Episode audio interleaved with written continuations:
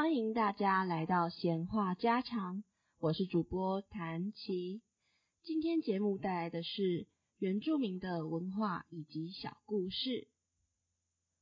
哦，今年暑假因为疫情的关系，哪里都不能去，真的好无聊哦。明明天气那么好，多适合去海边或离岛度假，结果只能待在家，看着美丽的照片发呆。我前阵子在台东观光旅游网上看见兰屿，兰屿真的好漂亮哦，有灯塔和许多特殊形状的岩石，让我好想去旅游，但出不了门，只好看着照片望梅止渴。想象自己漫步海边，嗯，阳光、沙滩、比基尼，好想出去玩。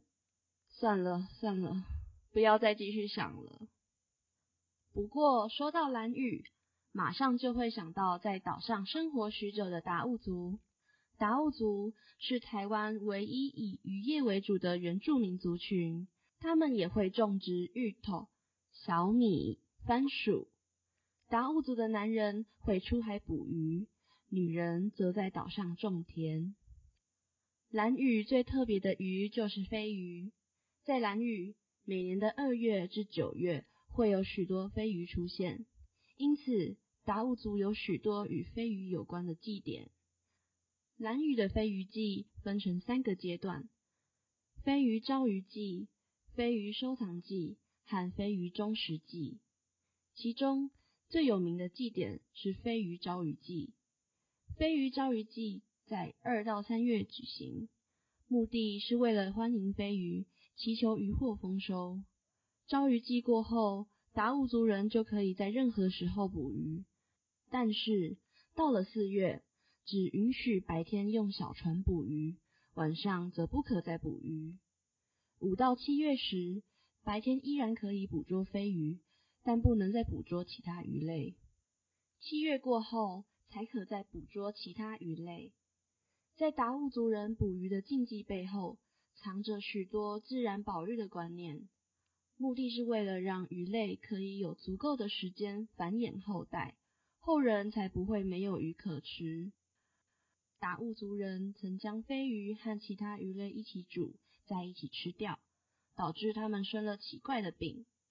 有一天夜里，族里一位老人梦见一只有黑色翅膀的飞鱼，飞鱼对他说：“我是飞鱼们的首领，特地来告诉你，我们不能和其他鱼类一起煮，也不能一起吃，不然你们就会一直生病。为了让你们知道该怎么捕飞鱼，以及如何吃飞鱼，明天早上到海边找我。”老人醒来后很讶异，他到了海边，果然看见那只飞鱼。飞鱼首领便教老人许多有关飞鱼的知识。从此，达悟人便严格遵守飞鱼的叮咛，维持这些禁忌直到今天，这便是飞鱼祭的由来。达悟族人连出海捕鱼的船都与众不同，他们的船叫做拼板舟。拼板舟绘画上代表达悟族的色彩，分别是黑、红、白三色的图案。这三种色彩在达悟族有不同意义。黑色表示尊贵，红色表示热情，白色则是海浪。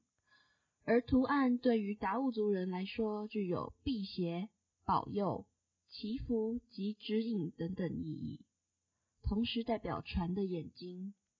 拼板舟有许多禁忌，譬如不能随意拍摄，女子禁止触碰拼板舟等等。到兰屿旅游时，要先确认拼板舟的主人是否同意拍照哦。如果要从台湾出发至兰屿旅游的话，可以到台东的富冈渔港或屏东恒春的后壁湖游艇港搭船前往兰屿，航程皆为两小时左右。大家如果有时间，欢迎到兰屿走走，体验达悟族风情，在美丽的海岛中放松身心哦。七月过后才可开始捕捉深水鱼类，此时也停止捕捉飞鱼。禁忌背后其实含有保护生态的观念，正是为了让鱼类顺利的繁殖下一代。飞鱼的终始季在十月间，这天家家户户所收藏的飞鱼干要全部煮熟，最后一次供食后，剩下的就全部丢弃，不再食用飞鱼干。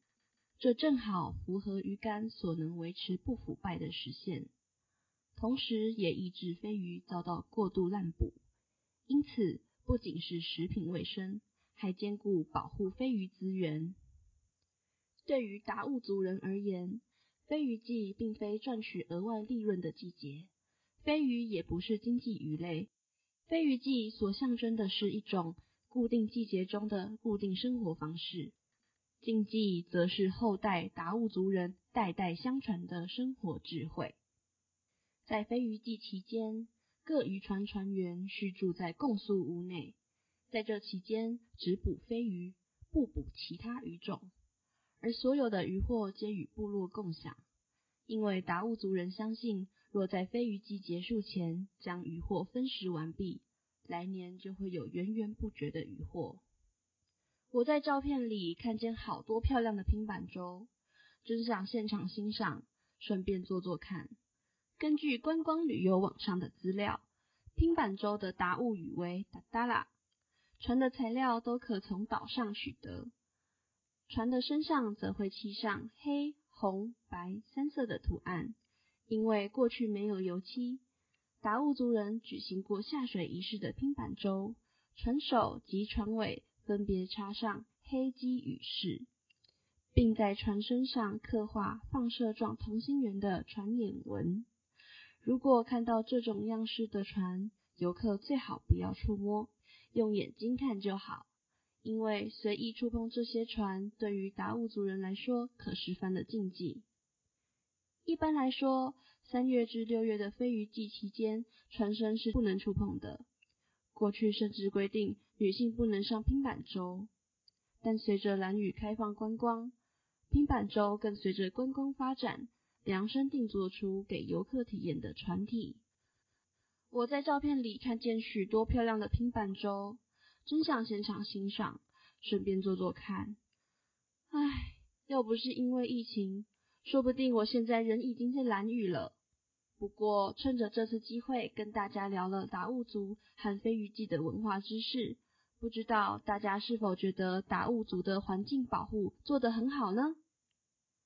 关于兰屿的资讯分享就到这边，现在问大家两个问题。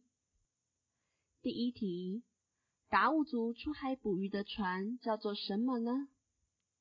达悟族出海捕鱼的船叫做什么呢？第二题，呈上题，船上漆了哪三种代表达悟族的颜色呢？呈上题，船上漆了哪三种代表达悟族的颜色呢？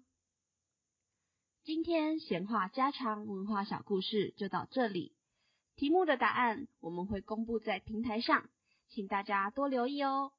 下次记得收听闲话家常文化小故事，我是主播谭琪，我们下次见，拜拜。